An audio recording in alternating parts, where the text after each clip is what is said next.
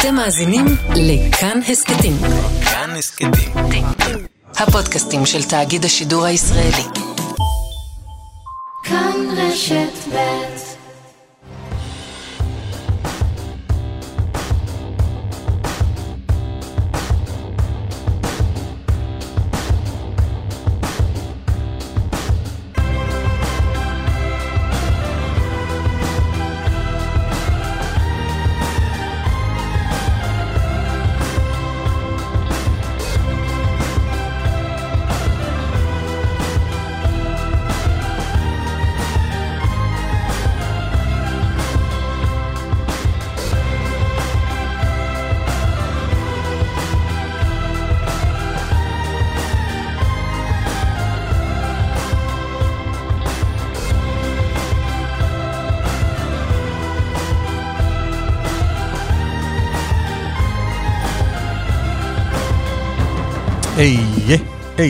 שלום היי. שלום.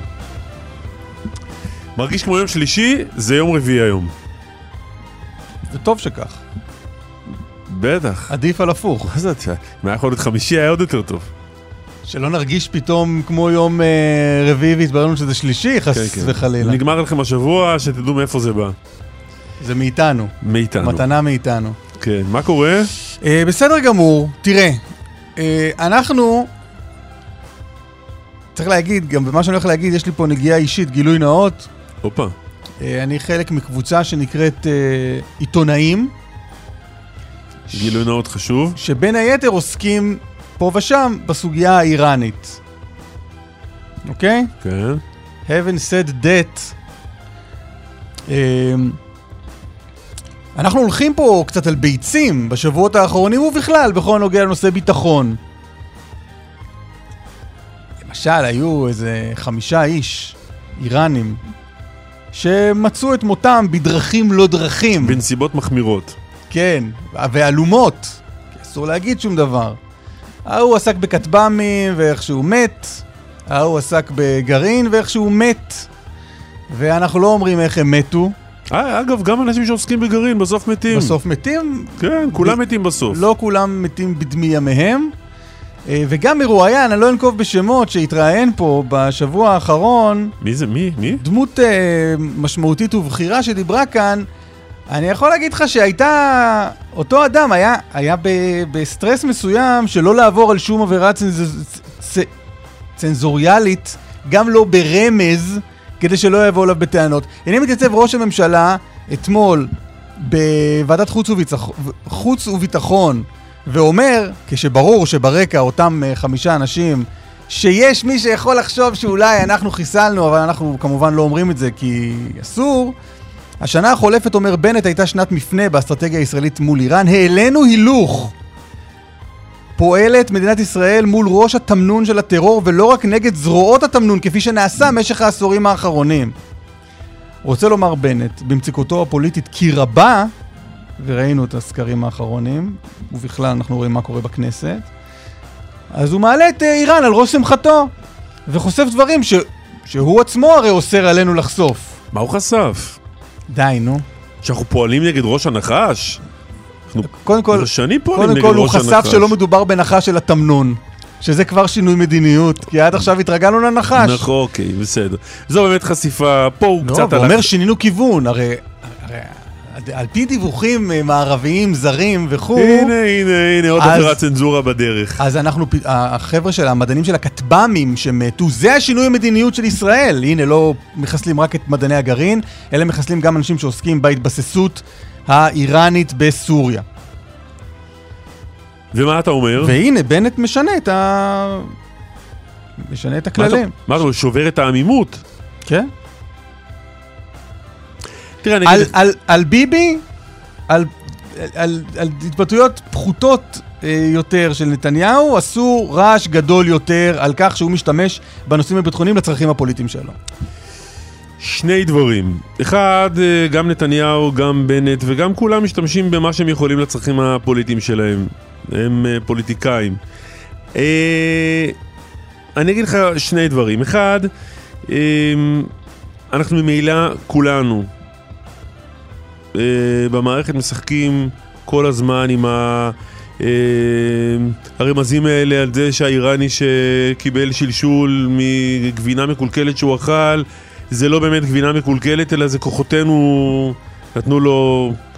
נתנו לו את הגבינה הזו, זה אנחנו כל הזמן משחקים סביב זה, זה לא איזה משהו חדש ומפתיע. אבל יותר חשוב מזה, ראש הממשלה, בכובעו כראש הממשלה, הוא האמון על קבלת ההחלטות, מה נכון לפרסם ומה לא, מה מועיל לנו ומה לא. אני לא יודע מה מועיל לנו.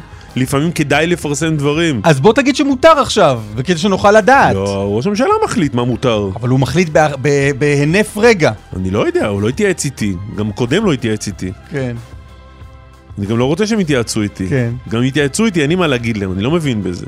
אבל תראה, הצנזורה, ואנחנו יודעים את זה היטב, יושבת לנו על הווריד. על הווריד. גם כשעשינו את הסרט על הכטב"מים בזמן אמת, גורמים רשמיים ובכירים שדיברו, צנזרו אותם. זו המדיניות. על הם- הרבה פחות ממה שבנט אמר. אבל, אבל בנט הוא ראש הפירמידה, לא? אז שיגיד לנו שמותר עכשיו. לא, מותר לו, הוא יודע מה מותר ומה לא. כן. הוא לא יכול לבוא ולהגיד, חברים, יאללה, כל אחד שיפרסם מה שהוא רוצה. אבל רק לא מותר. כי הוא ראש הממשלה, הוא יודע דברים שאתה לא יודע. ולא משתמש בזה לצרכים פוליטיים. אני לא יודע. אתה מאמין שהוא עכשיו שינה בחוץ וביטחון, ברגע לא- הזה הוא שינה את המדיניות לצורכי הביטחון של ישראל ולא משיקולים פוליטיים. לא אמרתי שאני מאמין, אמרתי שאני לא יודע. לא יודע. נורת אני מנסה לסנגר פה על הבן אדם, ואתה מציק ומציק נורת ומציק. הנאיביות פה מהבהבת באולפן, לדעתי זה קשור לאדוני. תמיד. די עם כל התקשורת. פעם שנורת הנאיביות מהבהבת זה אני. טוב, מה קורה הבוקר בזה? אני בלי הדפים שלי, מה אנחנו עושים? אני רק עם הדפים. אמ, יועז הנדל יהיה פה, השר יועז הנדל? השר לענייני תקשורת. אה, יפה. הוא איש אה, תקווה חדשה הוא איש תקווה חדשה. של גדעון סער, אותו גדעון סער שאמר לפני ההפסד של הקואליציה על אה, תקנות יו"ש, שממשלה שלא מצליחה להעביר את תקנות יו"ש אין לה זכות קיום. כן, זה זה גדעון סער הזה. עוד אה, ברמת הבעיות בקואליציה, יהיה איתנו חבר הכנסת מיכאל ביטון, מכחול לבן, יושב ראש ועדת הכלכלה. אתה זוכר שהוא אמר שהוא אה, מקפיא זה, מקפיא את חברותו בקואליציה לנוכח ההתעקשות של שרת התחבורה ואז להעביר את רפורמת לבקשת ראש המחירים. הממשלה הוא הקפיא את הקפאתו. אנחנו עכשיו, לדעתי, ממש בשלהי ההקפאה של ההקפאה. והצעד הדרמטי הבא שקרה זה שהוא מתראיין פה אצלנו, הבוקר. זה הסלמה. בהחלט. אה, מה עוד? כתוב לך שם בדפים? כך, שלא תחשוב שרק לי יש דפים. זה בעצם נחשף כרגע שאתה לא יודע לקרוא, נכון? אה, הקורונה, מה- מה זה מרימה ראש? הקורונה עושה קאמבק, יפה מאוד, זה לא מצחיק. וחוזרת למרכז זה לא הבימה. מצחיק. תדע לך שאם היא תחזור עכשיו, ברמה האישית, זה עלול לשבור אותי. זה... היו גלים כבר, אבל כל פעם כשנגמר הגל השני ידענו שיבוא השלישי. עכשיו הייתה תחושה שזה נגמר, נכון. שדי. כן, תאר לך שאנחנו עוד שבוע פתאום... אה, עם מסכות. עם מסכות. שמעתי איפשהו, מה זה היה? אה, כן, שמעתי ברשת ב' אתמול, היה דיבור על זה שמשרד הבריאות אה, שוקל לתת את המנה החמישית למבוגרים. מנה חמישית. מי היה מאמין שנגיע למנה חמישית? באיזה מנה אתה נמצא? אני עשיתי את השלישית. אז אתה לא יכול לעבור לחמישית. לא. אתה צריך לעבור דרך הרביעית. אתה נתת רביעית? לא. כי בדיוק נגמרה הקורונה. כן.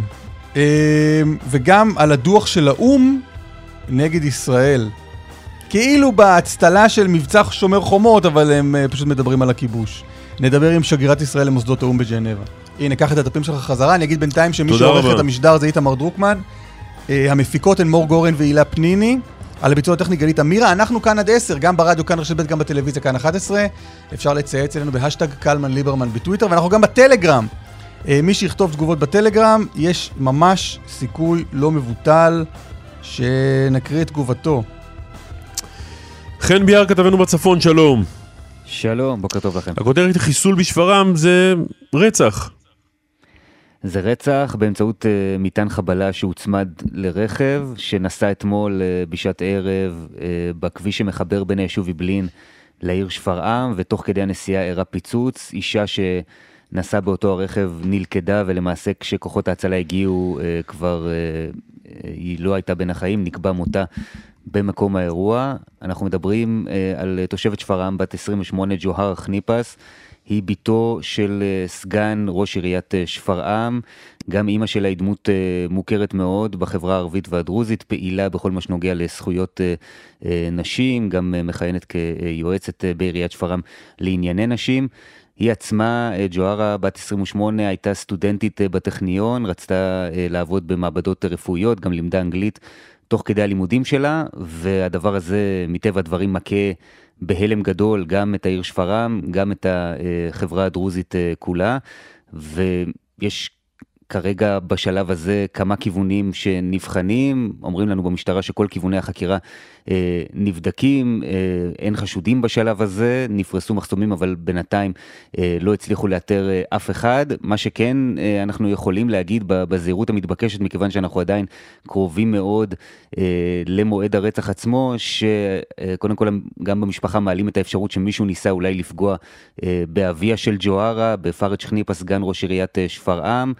אפשרות נוספת שאפשר אה, לדבר עליה בשלב הזה, זה אולי איזשהו סכסוך של גורם אחר במשפחה עם אה, גורמים עבריינים שאולי כאיזשהו ניסיון לפגוע בו, בסופו של דבר אה, רצחו אותה ופגעו בה. ואפשרות שלישית אה, היא שמדובר באיזשהו מעשה על רקע מה שנוהגים לכנות אה, כבוד המשפחה, אה, ניסיון לפגוע בה על הרקע הזה, אבל אלו כמובן כי יש משהו אפשרויות... שקשור אליה בהקשר הזה, או שאתה פשוט מונה אפשרויות שראינו כבר בחברה הערבית שמתרחשים?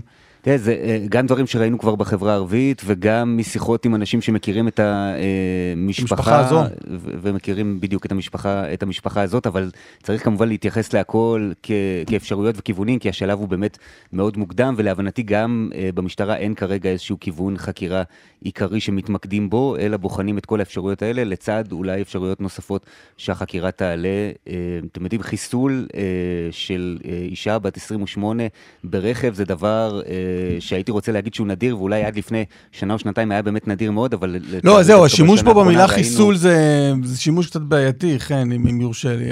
רצח, רצח של, רצח של אישה צעירה.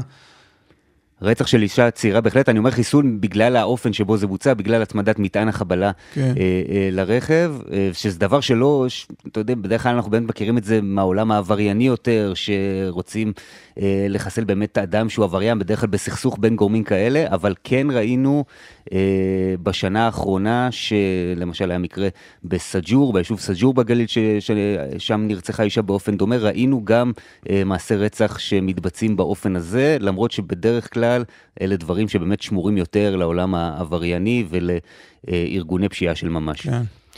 טוב, אם יהיו עוד עדכונים, אז uh, אנחנו פה, חן ביחד. תודה רבה, חן. תודה רבה. שר התקשורת, יועז הנדל, איש תקווה חדשה, שלום. בוקר טוב. בוקר טוב. קודם כל, אה, ברשותכם להתייחס לאירוע הזה, זה האתגר הכי גדול של מדינת ישראל. החזרת המשילות והריבונות למגזר הערבי, לנגב, לגליל. אנחנו שנה מהקמת הממשלה, ואני משוכנע שתכף תדברו איתי על הפוליטיקה, אבל זה בעצם האירוע שאנחנו נמדדים עליו אה, בכל יום, ואירועים מהסוג הזה ממחישים את זה. יורד, ירד אחוז אה, הפשיעה במגזר הערבי, אבל זה טיפה בים. יש עדיין כמות מטורפת של נשק בלתי חוקי, יש עדיין כמות מטורפת של אה, פשיעה, פרוטקשן, בנייה בלתי חוקית, וזה לטובת אזרחי ישראל הערבים, שמדינת ישראל תיכנס בכל הכוח לאוטונומיה הזאת ותעשה כל מה שצריך כדי לעצור את זה. אין סיבה שאזרח ערבי יחיה בפחד כשהוא יוצא מהבית, וזה מוביל לכך שכל אזרחי ישראל חיים בפחד, ויותר מדי שנים, אני לא מאשים אפילו את ה... אתה יודע, אני לא אגיד לכם זה רק ביבי, זה, זה הרבה לפני כן. זאת אומרת, אנחנו 20 שנה במציאות הזאת, וזה בלתי סביר. ולכן אני מסמן את זה, נכון שאני כן, עדיין... כן, אך השבוע, אח השבוע המשטרה פרסמה נתונים, והייתה גם איזו חגיגה סביב אה, השר לביטחון הפנים אה, עומר בר-לב, על uh, ירידה של 35% במספר הקורבנות. ירידה. קורבנות הרצח ירידה. בחברה הערבית uh, בהשוואה לאותה נקודת זמן בשנה שעברה, יש. אז אולי זה היה טיפה חגיגה לא, מוקדמת מדי. לא, זה לא טיפה, כי אנחנו צריכים, אנחנו בסוף צריכים לציין, צריך למדוד איכשהו את התהליך הזה, ויש ירידה, ואכן יש לעומר בר-לב על מה להתגאות בהקשר הזה, אבל בשאר המרחבים, זה אתגר של כולנו, אני אומר את זה כשר בממשלה, יש לי אחריות מיניסטריאלית כמו לעומר, למרות שזה לא התחום שאני מופקד עליו.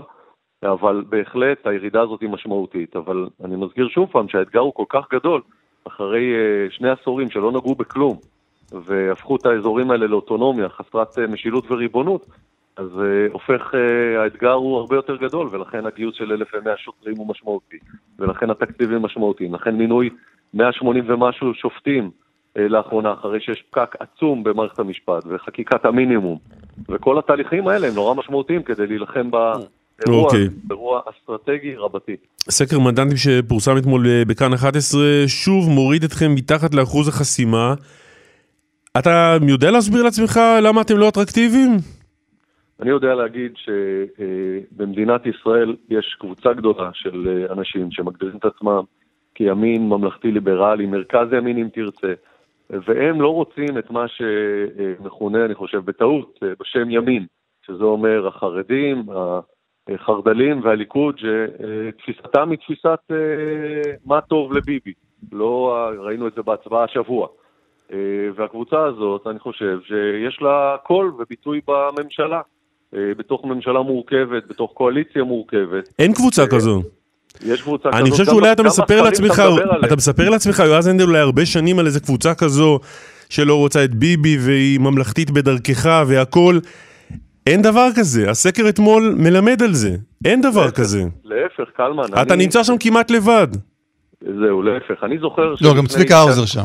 כן, אז- ובוגי אז- יעלון היה בשלב מסוים אז ופרש. חברים, אז הפוך, הפוך. אני זוכר לפני שנה וחצי, כשאני הייתי לבד, כפי שאתה מציין עכשיו, ובאמת חשבתי שיש, אתה יודע, זה, זה קבוצת בוטיק כזאת, שהם לא ביבי, הם ימין והם גם לא שמאל, ואמרתי, אין כזה דבר, זה או שאתה קורא לעצמך ימין ואתה בעד ביבי וכל מה שטוב לנתניהו אתה עושה, או שאתה שמאל, כי ככה הגדירו את זה בתקשורת. לא, לא נכנס אפילו מסתכל- לעניין, לא נכנס לעניין שיפוטי, מסתכל- טוב, לא טוב, רק- ביבי, לא רק- ביבי. רק- אני אומר רק שהימין תרשה הזה שאתה להגיד. מצייר לעצמך שקיים, שאתה נמצא בו והוא אה, טוב מימין אחר בגלל סיבה כזו או אחרת, אתה נמצא בו בתוך בועה לבדך כמעט. אבל רק תרשה לי. להסתכל על המציאות נכוחה, הרי אני היום שר התקשורת, אני בכנסת, כנראה שהיה לזה ביטוי בבחירות האחרונות, שהן בעצם הסקר הכי חשוב, אני משוכנע שאתה מסכים איתי. גם כשאני מסתכל על הסקרים שאתה מציין, אני רואה שיש קבוצה גדולה של אנשים כאלה שנמצאת במרחב הזה, זה פחות משנה מה היה אתמול בסקר שלכם, ואני מעריך את הסקר שלכם, אה, אם בנקודה הזאת זה היה 2.9, או שזה היה 3.7, או אה,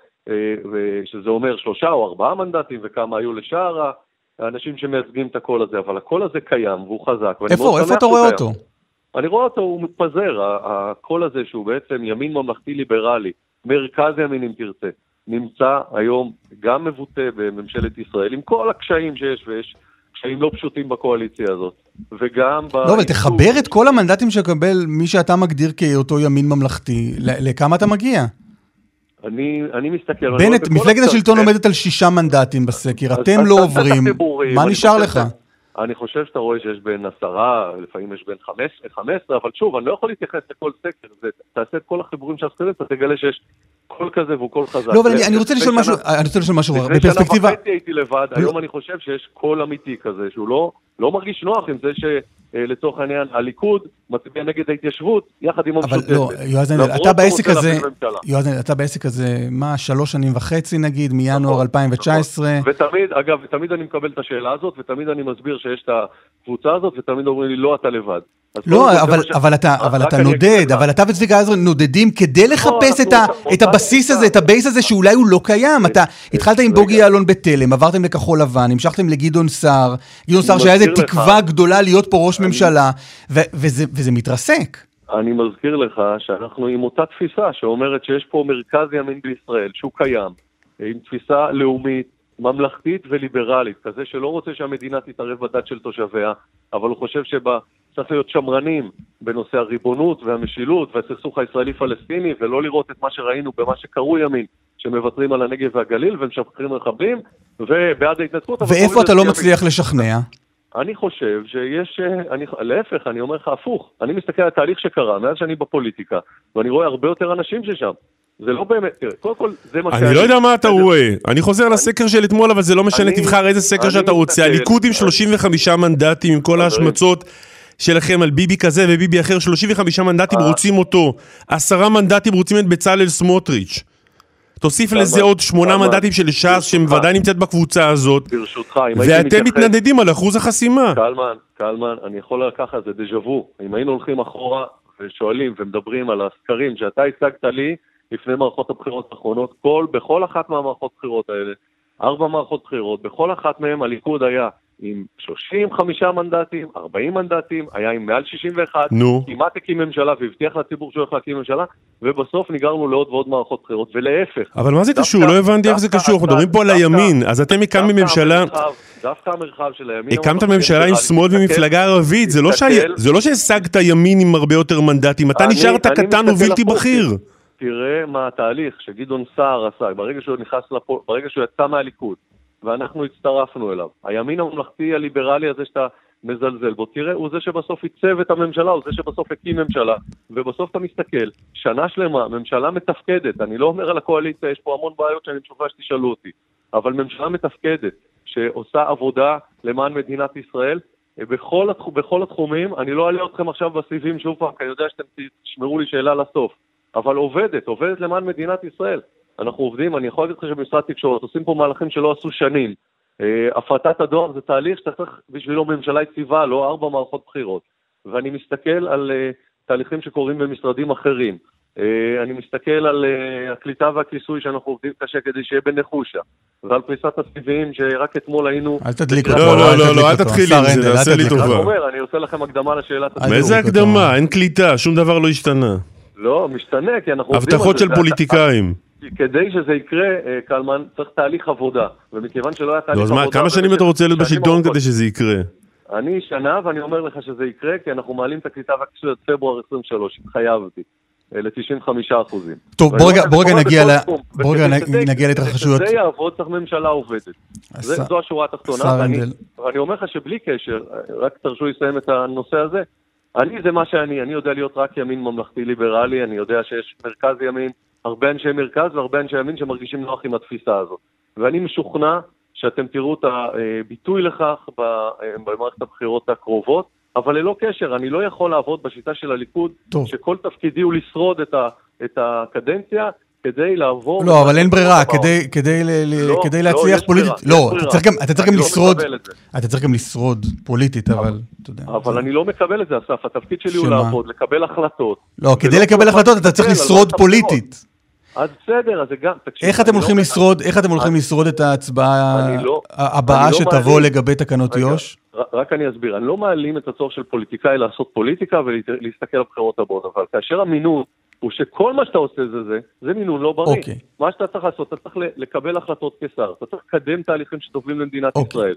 ואתה יודע, אתמול פגשתי עוד פעם את ראש קריית מלאכי בפריסת סיבים, אני ראיתי שם תהליך מדהים שקורה, ואת השמחה שסיבים מגיעים לשם, אינטרנט מהיר, עד כמה זה משפיע על הכלכלה. זה נהדר, אבל שואל אותך אסף, אין לכם רוב כדי להמשיך לפרוס סיבים. פה, פה בעצם קורה אה, דבר מדהים בעיניי, קודם כל. פעם ראשונה שבצורה תקדימית האופוזיציה והקואליציה לא מתאחדים סביב נושאים לאומיים וציוניים. עכשיו, אני אומר לכם, ציונות היא לא רק לדבר על ציונות או להגיד נגד מי אתה ומי לא ציוני בעיניך. ציונות אז תפילו את. האופוזיציה, תגישו הצעת אי אמון באופוזיציה. לא, לא, אני, אני לא מקבל את התזות האלה שאל תאשים את האופוזיציה ומה מה לאופוזיציה הם לא... אוקיי, השר הנדל, אבל בוא, כאשר- רגע, אני- אני- כאשר אקטיבית אתה מצביע נגד חוק ציוני, אתה אוקיי. מצביע נגד ההתיישבות. אוקיי, בוא רגע, אני רוצה לצאת מהוויכוח הזה. האופוזיציה מאשימה אתכם, אתם מאשימים את האופוזיציה, שים את זה רגע בצד. מבחינה פרקטית, אומר יושב ראש המפלגה שלך, אנחנו מביאים עוד פעם להצבעה את תקנות יו"ש. מה אמור לקרות הפעם שלא קרה בפעם הקודמת? אנחנו צריכים להעביר את זה. לא מקובל עליי שחברים בקואליציה מתנהגים אה, כך. אי אפשר להיות בקואליציה ולהצביע נגד הקואליציה. מי שלא מרגיש נוח עם הדברים האלה, שיקום ויתפטר. אני אומר לך את זה גם על אה, אותם, אה, אותם אנשים במפלגת רע"מ שלא מסוגלים להצביע. הם לא רוצים. להתפטר, הם מצביעים לפי צו מצפונם, בלי להתפטר, הם נבחרו לכנסת. חברת הכנסת נבחרו- ג'ידא רינאוי זועבי נבחרה לכנסת, היא לא רוצה להתפטר. היא נבחרה לכנסת מפלגה שבחרה להיות חלק מהקואליציה, ואנחנו שנה מיום הבחירה. ואני מזכיר לך שבעבר היא אה, התמודדה על תפקיד קונסולית, אני חשבתי שזה טעות, אמרתי את זה גם בקול. אה, חשבתי שהיא לא מתאימה לתפקיד, אני שמח שבסוף זה לא קרה. ואם היא לא נוח לה להיות בקואליציה הזאת, אז שתקום ותתפטר. זו, אוקיי, זה הדבר אם היא לא תתפטר. מה אתם הולכים ניצן הורוביץ לעשות? צריך לקרוא לה להתפטר, חד וחלק. ניצן הורוביץ קרא לה להתפטר. אני מאוד מקווה שהממשלה הזאת תתפקד, ואני מאוד מקווה שכל החברים בקואליציה יצביעו בעד חוקי הקואליציה. זה בצד של הקואליציה. זה לא נותן, בניגוד למה שאמרתם, לא נותן תעודת הכשר להצביע נגד חוקים ציוניים. כן. זה לא נותן תעודת הכשר לאופוזיציה להצביע נגד ההתיישבות. אם אתם לא מצליחים, אם אתם לא מצליחים להעביר את זה ביום ראשון, אז זהו, תם הטקס? לא תם שום טקס, אנחנו נעשה הכל כדי שזה יעבור, כי זה מדינת ישראל, זה לא משחק פוליטי. בניגוד למה שנראה לך, לא יכול להיות שאנשים כמו האיחוד הלאומי, וכמו אה, החרדים, וכמו הליכוד, שמדברים על התיישבות, יצביעו נגד ההתיישבות. זה רע למדינת ישראל, הם לא פוגעים בממשלה. יועז הנדל, אתה, אתה מקים קואליציה עם, במדינת עם, ישראל. אתה מקים קואליציה עם אנשים לא ציוניים, בידיעה שתהיה בעיה. להעביר חוקים ציוניים, ואז בא בטענות לאופוזיציה. סלמן, אני מכיר את הטענה שלך, אבל ציונות זה לא עם מי אתה מקים קואליציה, לא, בוא, בוא נחזור אחורה, מה זה ציונות? ציונות זה להכיר במדינת ישראל כמדינה יהודית ודמוקרטית, לבנות, התיישבות, קליטת עלייה, הגנה העניין הוא. שמהרגע לא שהקמתם את הקואליציה הזו, א- אתה לא- דברים שהיו. ברורים מאליהם בעבר. הפסיקו להיות ברורים, אני חושב ש... אז הנה, מאוד לא ברור שמי שקורא... איש מאיתנו לא ידע בכלל שיש תקנות. יו"ש עד הקואליציה הזו.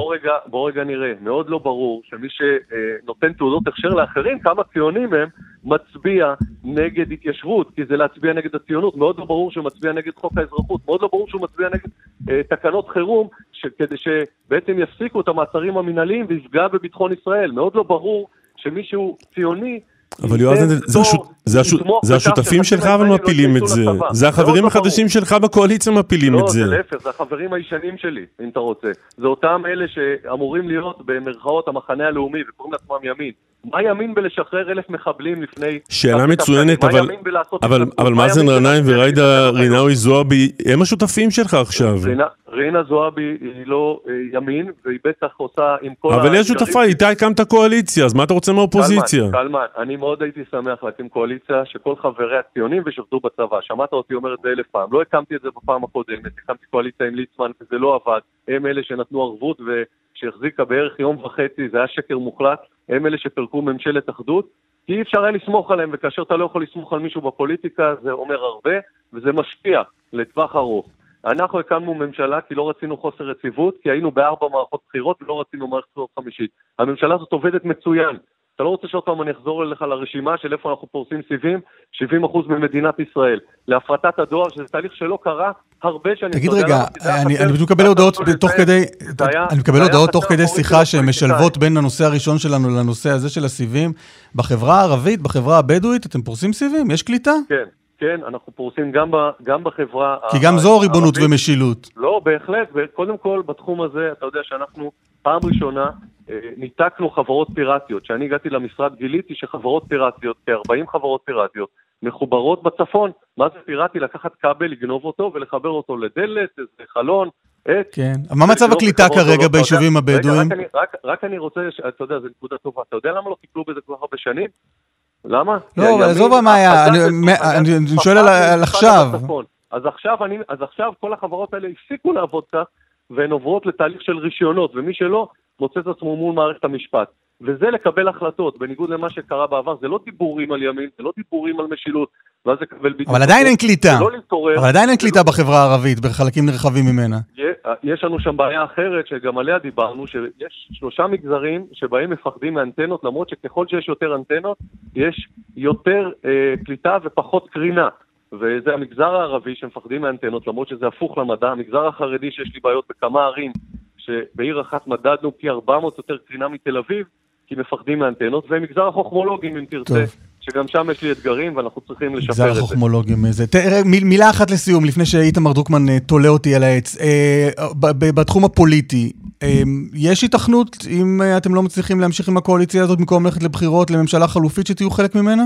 אני לא רואה באמת, אה, אני שומע את כל הדיבורים, אני לא רואה באמת אפשרות כזאת, ולכן צריך לעשות הכל כדי שהממשלה הזאת תעבוד. היא עובדת טוב בניגוד לקואליציה. זו ממשלה שעובדת מצוין עם קואליציה שעובדת לא, לא טוב, ולכן אנחנו צריכים... כלומר, אה, זה או הקואליציה. הזאת או בחירות, אין אפשרות אני אחרת? לא, תראה, אני לא, יש דברים אולי שאני לא רואה, אני לא רואה אה, שום אפשרות אחרת, אה, אני לא מוצא, אני, ואני חושב על זה בימים האחרונים לא מעט, אני לא רואה באמת אפשרות, ולכן אנחנו צריכים לעשות הכל טוב. כדי שהעסק יעבוד, זה טוב למדינת ישראל. לא הדיבורים הם אלה שמובילים ובונים מדינה, לא הדיבורים הם אלה שמגינים על המולדת, לא אוקיי. הדיבורים מקימים התיישבות ועוזרים לה, אלא מעשים. ובמעשים אני חושב שהאופוזיציה חייבת לגלות אחריות. לא יכול להיות שמי שקורא לעצמו ציוני מצביע נגד שר הציונות. התקשורת. יועז הנדל, לא תקווה חדשה. תודה על השיחה תודה, הזאת, תודה. רבה. חבר הכנסת מיכאל ביטון, יושב ראש ועדת הכלכלה, כחול לבן, שלום, בוקר טוב. בוקר טוב, קלמן ואסף. מה העניינים? אני בסדר. יחסית. יחסית למה? למה? מה? שתף אותנו? אה, לא ישנתי טוב בלילה, אבל... אה, מה, לקראת השיחה איתנו? גם. מה, התעוררת כל פעם בלילה, לקחת את זה ורשמת לך הערות על פתקים? לא, לא כל כך, אבל אה, תראו, זה ימים סוערים. אני אגיד לכם משהו אישי. הגעת למרפאת השינה של רשת ב', אין בעיה, ספר ואנחנו ננסה כמה- לעזור. אגיד לך משהו אישי, אתה יודע, בפגרה האחרונה אמרתי לאשתי, תראי, היה לי מושב סוער, קרן מודרי אשראי, אומיקרון, פיצויים, מענקים. במושב הבא אני בא רגוע. אחרי שבועיים מצאתי את עצמי ב-200 קמ"ש. לא, אבל מה זה מצאת את עצמך? כאילו, אתה יודע. לא, בדיוק. לא, לא כפו עליך, לא כפו עליך להיכנס למערכה הזו. אתה לחצת על הגז, אז הגעת אני ל-200 יודע. קמ"ש. כן. אני יודע למה. אני פשוט לא יכול לראות שיפגעו בחלשים ביותר. במצב שאין סיבה. הרי אם אנחנו מסוגלים ללכת ולספוג עלויות של דלק, להגיד הבלו מתייקר, בוא נספוג חלק מזה כממשלה ולא נשית את זה על האזרחים, כי אנחנו מוטרדים מיוקר המחיה, באותה, באותו זמן אנחנו הולכים ומייקרים תחבורה ציבורית ב-130 אחוז, ב-170 אחוז, ב-70 אחוזים, וגם מצפים שזה יעבור חלק. הכרזת על איזה לא סוג של ידע. מחאה לפני כמה שבועות, ואז הקפאת אותה, איפה איפה אתה עומד היום? תראה, ראש הממשלה פנה אליי לפני שבועיים. בואו נעשה אבל את התקציר, סיפור קודם. אנחנו גילינו בפגרה שהולכת להיות רפורמה בתחבורה ציבורית. עשינו דיון חירום בוועדה, אה, משרד התחבורה הסתיר מאיתנו מידע, והודיע דקות ספורות אחרי הוועדה על מסיבת עיתונאים למחרת של רפורמה. לא משנה, מחלנו על כבודנו, עשינו עוד דיון, ביקשנו תשובות מי נפגע, תמתנו את הפגיעה, שניים שלושה דיונים, כלום, אפס התייחסות רגע, אבל. חבר הכנסת ביטון, רק אומר, אה, התראיין כאן, מה זה, שבוע שעבר או לפני שבועיים? שבוע שעבר, רם חבר הכנסת שפע. רם שפע, יושב ראש אה, סיעת אה, העבודה, הוא אמר, תשמע, אנחנו לא צריכים, זה רפורמה של משרד התחבורה, אני לא צריך להגיע לכנסת בשביל זה, אני לא צריך לעדכן את מיכאל ביטון. כן, יפה. אז גם מיכאל ביטון אה, יכול לפעול כפי שהוא מבין, כדי שהחלשים ביותר לא ייפגעו. אבל זה חוסר הבנה טוטאלי של מה זה כנסת וממשלה. הרפורמה הזאת, אגב, הייתה בחוק ההסדרים. הוציאו אותה משם כי היא מורכבת וקשה. היא גם יושבת אה, על המדף איזה חמש-שש שנים, הרפורמה הזאת. אף שר לא לקח אותה, כי לא היה מענה לפגיעה בחלשים. פתאום שולפים אותה בפגרה, נותנים חמ... חמישה ימים לפני פסח הערות לציבור. אמרה לנו מישהי, יועצת משפטית בוועדה, שהמינימום להערות לציבור זה שבועיים על תיקון חוק קטנטן. פה זה שינוי של מיליונים בחמישה ימים, ונתנו לזה תוקף בפגרה, וחשבו שזה יעבור בשקט. איפה זה עומד? אבל אני רגע מתחבר. לשאלה של קלמן. אתה חלק מהקואליציה כרגע?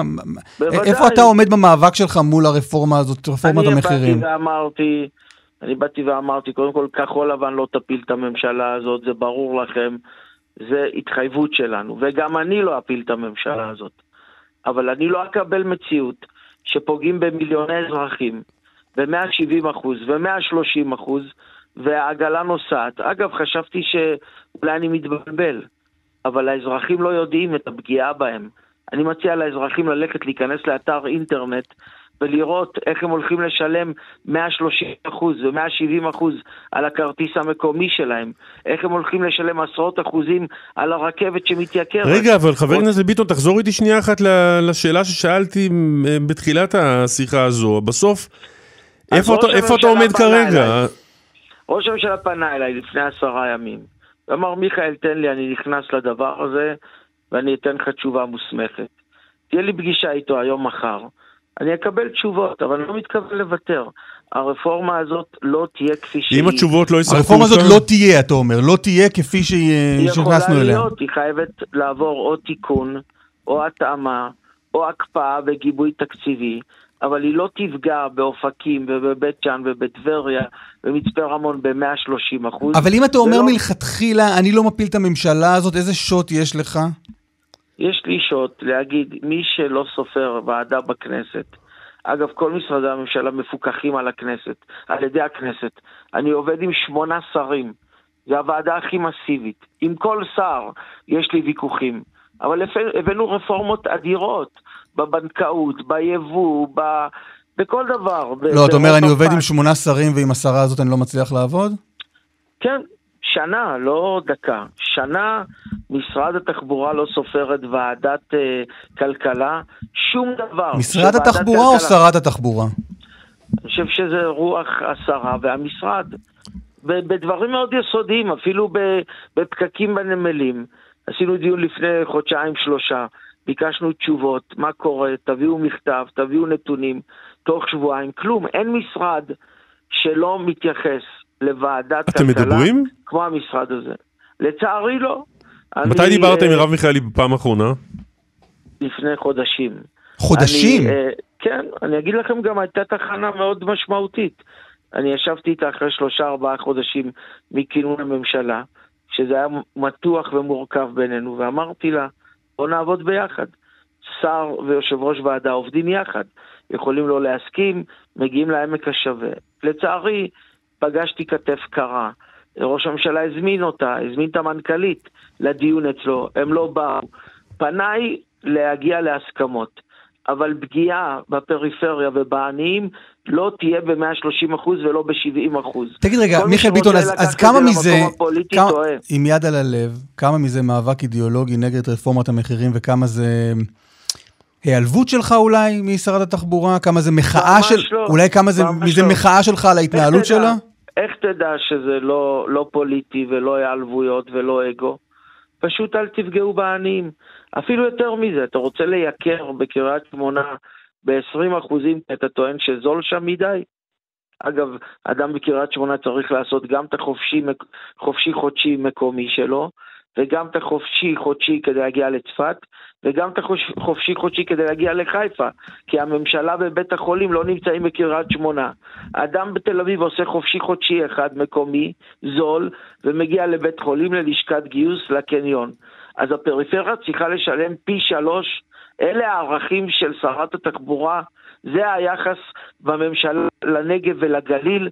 פעם ראשונה שממשלה הולכת ומכפילה מחירים בדימונה ובמצפה רמון ובקריית שמונה, הדבר הזה לא יכול לעבור לסדר היום. איך תדע שזה לא אגו ולא פוליטי? תתקנו את זה. ולכן, אתה. ולכן גם במאבק הזה אתה מוכן לשתף פעולה עם מירי רגב? הרבה אנשים, בוודאי, הרבה אנשים הרימו. גבה כשראו אותך מצולם איתה בוועדת הכלכלה. האמת ייאמר לזכותה של מירי רגב, שהיא עשתה את הכינוס הזה והזמינה אותי לחדר הסיעה של הליכוד. אמרתי לה, אני לא מגיע לשם. את רוצה לעשות כנס על תחבורה ציבורית? תזמיני גם את מרץ. והיא קיבלה התחייבות של גבי לסקי ואחרים שהם תומכים במאבק הזה. אגב, יבגני סובה כתב אולי את המאמר הכי חזק, הוא אמר, שרים צריכים לעבוד עם חברי כנסת ועם ועדות, הם לא יכולים לדלג עליהם. יבגני סובה כתב את זה ואני מעריך אותו. אז אם זאת ההתנהגות, עכשיו אני אגיד לך עוד משהו. זה איזשהו סימן נדיבה. אבל לשיתוף פעולה פוליטי שלך עם הליכוד, הצילום הזה שלך עם ממש. מירי רגב? ממש לא, אבל תן לי רק משפט אחד. אנחנו נדיבים. אנחנו לא מזמן העברנו שני מיליארד שקלים לאנשים עובדים בשכר של 15 ו-20 אלף שקל. נאבקתי, הכפלתי את המענקים למי שמקבל 5,000 שקל. מ-250 מיליון ל-500 מיליון. אנחנו נדיבים, אנחנו סופגים עלויות בבלו. הבלו זה הדלק של העשירים. הדלק של העניים זה תחבורה ציבורית. אנחנו מכפילים את המחירים, ואנשים לוקחים את זה לפוליטי, ולקשקושים, ולאגו. אל תפגעו בעניים, תקבלו אותי שותף מלא. אבל אתם לא סופרים ועדה. טוב. עושים רפורמה במחשכים, ואחרי זה קוראים לנו אה, לכיוון פוליטי. אוקיי. תטפלו בעניים, הכל חבר הכנסת טוב. ביטון, אה, עניים וחלשים זה גם אה, שכר מינימום, היום עולה, הצבעה, עולה להצבעה הצעה מינימום 40, העלאה הדרגתית של שכר המינימום עד ל-40 שקלים בשעה. אני גם, איך אני תצ- גם תומך, איך תצביע? אני תומך, תומך באופן עקרוני, וגם אמרתי לחבר'ה שנאבקים, המהלך הזה צריך לקרות, לאט לאט לשפר את תצביע בעד המינימום. היום? בוודאי שלא, אנחנו לא מצביעים בעד החלטות פרטיות. זה נשמע כאילו בוודאי שכן. כן.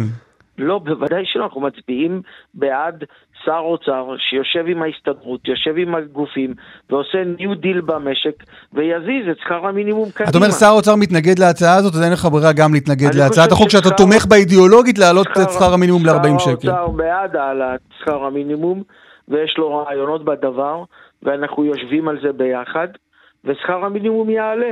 וזה יהיה new deal, אבל זה לא יהיה מחטף של אה, הצעת חוק פרטית של אופוזיציה. זה מהלך של הסכמים כלכליים, הסתדרות, אוצר, ממשלה, ושכר המינימום צריך לעלות. באופן סדור, כן? ככה זה צריך להיות.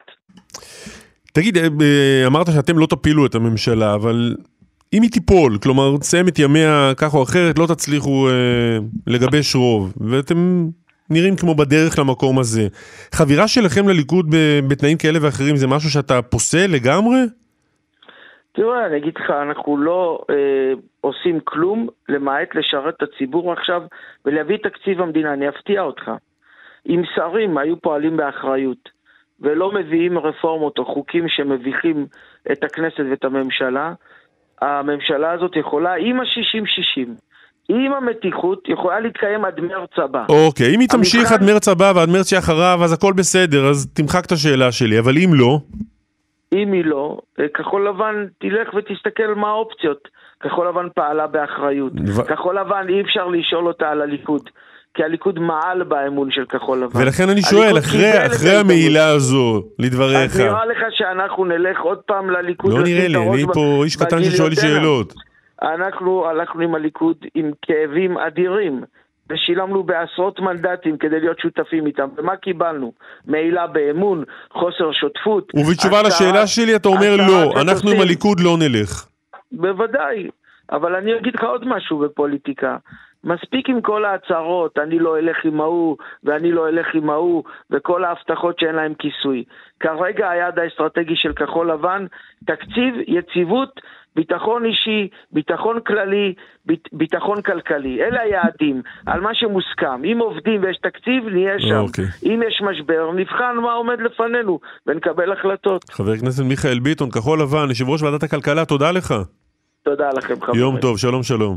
כאן רשת ב' אה, כמה תגובות, כמה יש לנו? אה, יש לנו איזה שתי דקות. אה, תגובות מטלגרם, רוב התגובות בטלגרם, סתם, לא יודע אם רוב, אבל הרבה מהתגובות בטלגרם על הריאיון שערכנו כאן עם שר התקשורת, עוסקות, לא תאמין, בבעיות קליטה. בתקשורת. אה, שלמה כותב, מה עם סיבים בחצור הגלילית? אין צפי. מזל אומרת, תשאלו אותו מה קרה לסיב האופטי בכפר מנדה. אה, תום כותב, אין קליטה ואין סיבים אפילו באזור הדרום הרך, במרכאות. אשקלון, מושב הודיה. אה, טי כותב, חצי מיליון איש באיו"ש בלי סיבים. אה, קפה קפה כותב, 900 שקל התקנה בבזק.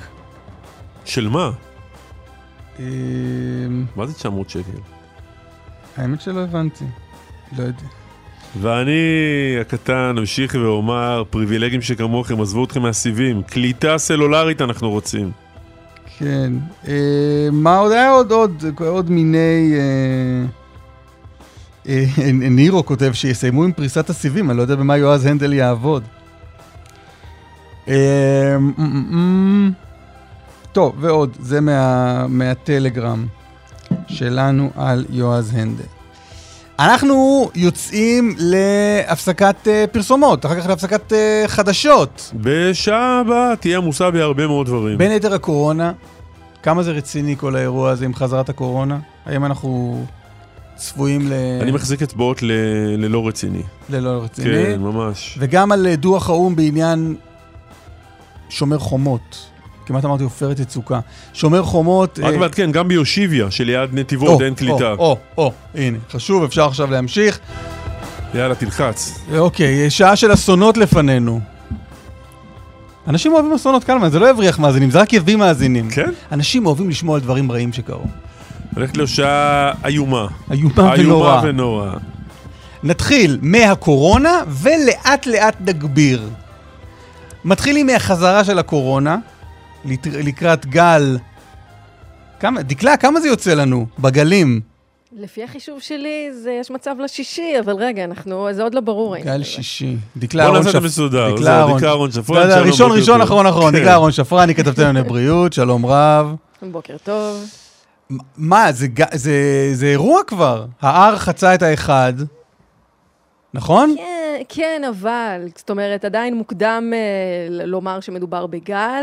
אדווה, כן, גל עדיין לא. דקלה מייצגת באמת- את הזרם של uh, כתבי הבריאות, שהם כמו הכתבים הפוליטיים שלא רוצים לשמוע עכשיו על בחירות. אומרים, לא, זה עוד לא ברור, מי יודע, אולי הקואליציה תשרוד, אולי לא נלך תראה, אני לא לבחירות. יכולה להכחיש, אני לא יכולה לאשר, אבל יש דברים. תראה, אה, ה-R הוא, הוא אה, אה, נתון שכמעט אי אפשר להסתמך עליו אה, בשלב הזה. הוא באמת כבר יותר מאחת, הוא 1.1.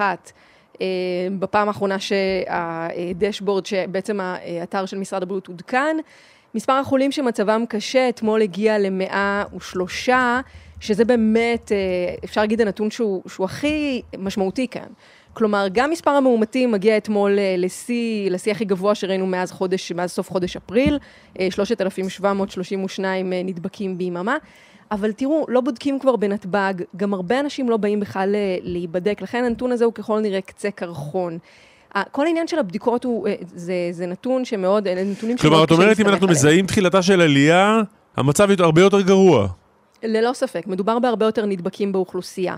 לצד זאת, בעצם מה שמסתכלים עליו אה, בצורה הכי משמעותית כרגע, הוא באמת מה שקורה בבתי החולים. ושם אפשר לזהות איזושהי עלייה, אבל מאוד מאוד מתונה, ו- וצריך שם בעצם עכשיו למקד את המבט ולראות האם בזמן הקרוב באמת נראה שם אה, איזושהי עלייה במספר המאושפזים שהיא משמעותית, איזושהי עלייה במספר החולים שמצבם קשה.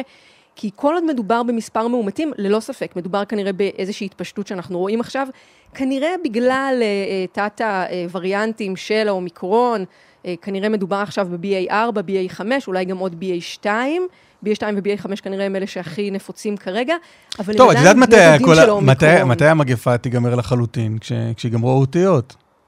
אנחנו רק באלף-בית, אתה יודע, יש עוד אה, אלפאבית אה, שאפשר לעבור לא, אליהם, זה כמו לא טוב. זאת זה אומרת, לא יש עוד טוב. אפשרויות.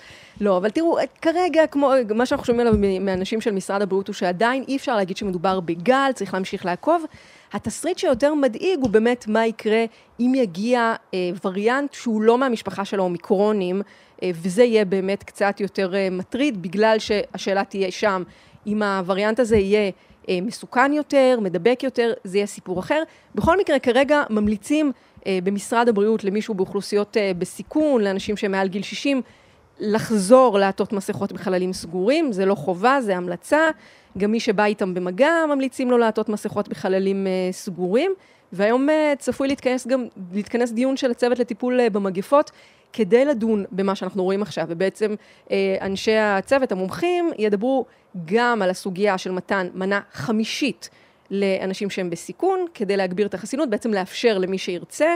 האם לאפשר חיסון שלישי לילדים, שזאת גם שאלה מאוד גדולה, שכבר קיבלו שתי מנות. האם לאפשר לילדים בני חמש כן, ומעלה אם כן, אני מניח שעד? שלא תהיה פה קטסטרופה, אף אחד לא יבוא לקחת שום חיסון.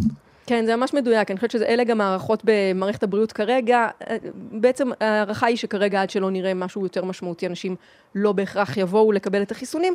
אה, יש איזושהי שאלה לגבי עובדי מערכת הבריאות, לגבי אה, לגבי אה, לעודד שם, לדחוף קצת יותר לצוותים הרפואיים שיתחסנו יותר, אבל בכל מקרה, כרגע באמת מדובר בהמלצות, גם לא מדובר במסכות לכלל האוכלוסייה. מה שכן, אם דובר על זה שיבטלו את חובת הבידוד למאומתים, זה כנראה יתעכב אה, קצת, לפחות עד שבאמת התמונה תתבהר לגבי מה שאנחנו רואים כאן. דקלה, תודה רבה. תודה. דוקטור ארנון שחר, שלום. בוקר טוב. ראש אגף מידע ובריאות דיגיטלית במכבי שירותי בריאות וחבר הצט"ם, שזה, אם לא זכרת, הצוות לטיפול במגפות. הצוות הזה עוד יושב? הוא קיים? בוודאי, הוא יושב, הוא יושב גם לפני שבועיים, שבועיים וחצי, גם אה, כשהיה את עניין הבבואות הקוף. הוא יושב גם כשצריך את הפוליו, כלומר כל פעם הדברים האלה, הוא לא הוקם בתוך אה, הקורונה, אבל, אבל מתי בפעם. האחרונה ישבתם ודיברתם על קורונה נגיד? אה, אני חושב שלפני חודש וחצי פחות או יותר, חודשיים, הרבה זמן כבר. אז גם בראש שלכם כבר מזמן אין קורונה. כשיש דילמות, אה, בעיקר כשיש דילמות, כשיש דילמות אנחנו נכנסים ומתיישבים ומדיינים את זה מחדש. אני מרגיש קצת שהכל קצת הולך מהר מדי או מהר מאוד, הייתי אומר, לאור מה, בימים האחרונים, אני לא בטוח שזה... המהירות היא החלק החשוב פה, אנחנו יודעים שיש פה מספר שאנחנו חוזרים עליו, על מספר המאומתים היומי, הוא לא אומר הרבה. הוא אומר אפילו מעט מאוד, כי אנחנו בחשבון כמה, כולכם מסביבכם יודעים כמה אנשים שהם נדבקו ולא נבדקו ולא נדגמו.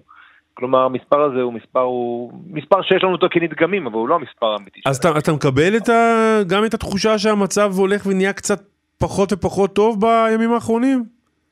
לא, אני לא חושב שהמצב נהיה פחות ופחות טוב. אנחנו דנים בשאלה, אנחנו עם עין פקוחה כל הזמן לגבי וריאנטים חדשים, ה-BA3, BA4, BA5, האם הוא מדבק יותר, האם הוא אלים יותר, אנחנו לא רואים תוצרים של הדבר הזה. אבל אתה. מזהה עלייה בהדבקה? אנחנו רואים יותר, גם, גם בתוך מכבי כמובן וגם ברמה הלאומית, אנחנו רואים יותר אנשים שהם מאומתים בעצם שהולכים להידבק, אז כמובן שאנחנו רואים יותר, אם אנשים הולכים להידגם יותר אז יש יותר גם מאומתים. ועדיין, היו לנו עליות וירידות, אני- אנחנו חוזרים ואומרים, אמרתי גם בפעמים הקודמות, אנחנו לא אומרים גלים יותר, כי אני לא חושב שאנחנו צריכים לעסוק בגלים יותר. אנחנו נראה עליות מדי פעם, אנחנו נראה ירידות מדי פעם. דקלה אמרה לא, אבל אז זה נשמע כאילו אתה אומר לא יהיו גלים יותר. אני לא יודע אם יהיו גלים יותר, אנחנו לא נקרא לזה גלים, ואנחנו נתמודד, זו חלק מההתמודדות שלנו עם המחלה. אנחנו לא נקרא לזה גל, שינינו לה את השם. התמודדות מחדש. לא, היא מחלה, כשאר המחלות אנחנו צריכים להתייחס אליה קצת יותר, כי אין ספק שהיא עדיין תופסת פה אה, תהודה עולמית והיא משמעותית יותר, אבל אנחנו יודעים עליה... אז רגע, אבל שנייה רגע, אבל אבל זה תמ- זה זה תמיד היה ככה, לא? זה רק... המחלה, המחלה שינתה צורה, או שאנחנו שינינו את מחשבותינו לגבי המחלה? קודם כל לחלוטין המחלה שינתה את צורתה, האומיקרון ונגזרותיו האחרונים הם ממש לא התחלת ה- הגלים של תחילת המגפה, לא היו לנו חיסונים, המחלה צורה, ש... ואז הדבר הזה גם גרם לנו לשינוי תפיסה, כי אנחנו יותר בטוחים, כי אנחנו מסוגלים לשמור על האנשים בבתי אבות יותר, על האנשים מה שבריריים ההבדל, מה ההבדל בין. המחלה היום למחלה בגל הראשון? בוודאי שאנחנו יודעים שהיא היום יותר מדבקת ופחות אלימה. עדיין האומיקרון גרם בתחלואה, לתחלואה רחבה וגם תחלואה משמעותית גם ברחבי העולם. ורק היינו רוצים לחשוב מה היה קורה, לא היינו רוצים לחשוב מה היה קורה פה אם לא היו לנו חיסונים או תרופות לקורונה שאנחנו מחלקים בעצם, שאנחנו נותנים לאנשים שנמצאים במצב... אנשים, אנשים מתים היום מקורונה? כן. אנשים מתים היום גם מקורונה ברחבי העולם, גם באירופה, עדיין אנשים מתים מקורונה. לא, אצלנו? שמת- גם אצלנו. אנשים עדיין מתים ממנה, ועדיין אנשים מתים ממחלות אחרות, ויגידו... לא, אבל מה, אבל למה רק- היקף, היקף פחות דרמטי מהגל הראשון, או שפשוט אה, הפסקנו להתרגש? לא, קודם כל אנחנו לא, לא מפסיקים להתרגש מאף פעם מישהו... לא, מישהו- אנחנו לא אתה, אנחנו כקולקטיב, כציבור, כתקשורת. אני לא חושב שהפסקנו להתרגש, אני חושב שאנחנו בעצם מבינים שזה חלק, הם, שיש עוד מחלות שגם מהם נפטרים, וזה עדיין לא העניין. אנחנו כמערכת בריאות אומרים, יש לנו היום חיסון או יש לנו היום תרופות, אנחנו יכולים לתת את התרופה לאדם הנכון או את החיסון לאדם הנכון בזמן הנכון, אנחנו יכולים להציל אותו, למנוע את אה, המחלה הקשה או למנוע את המוות. זה, זה שני הדברים המשמעותיים ביותר.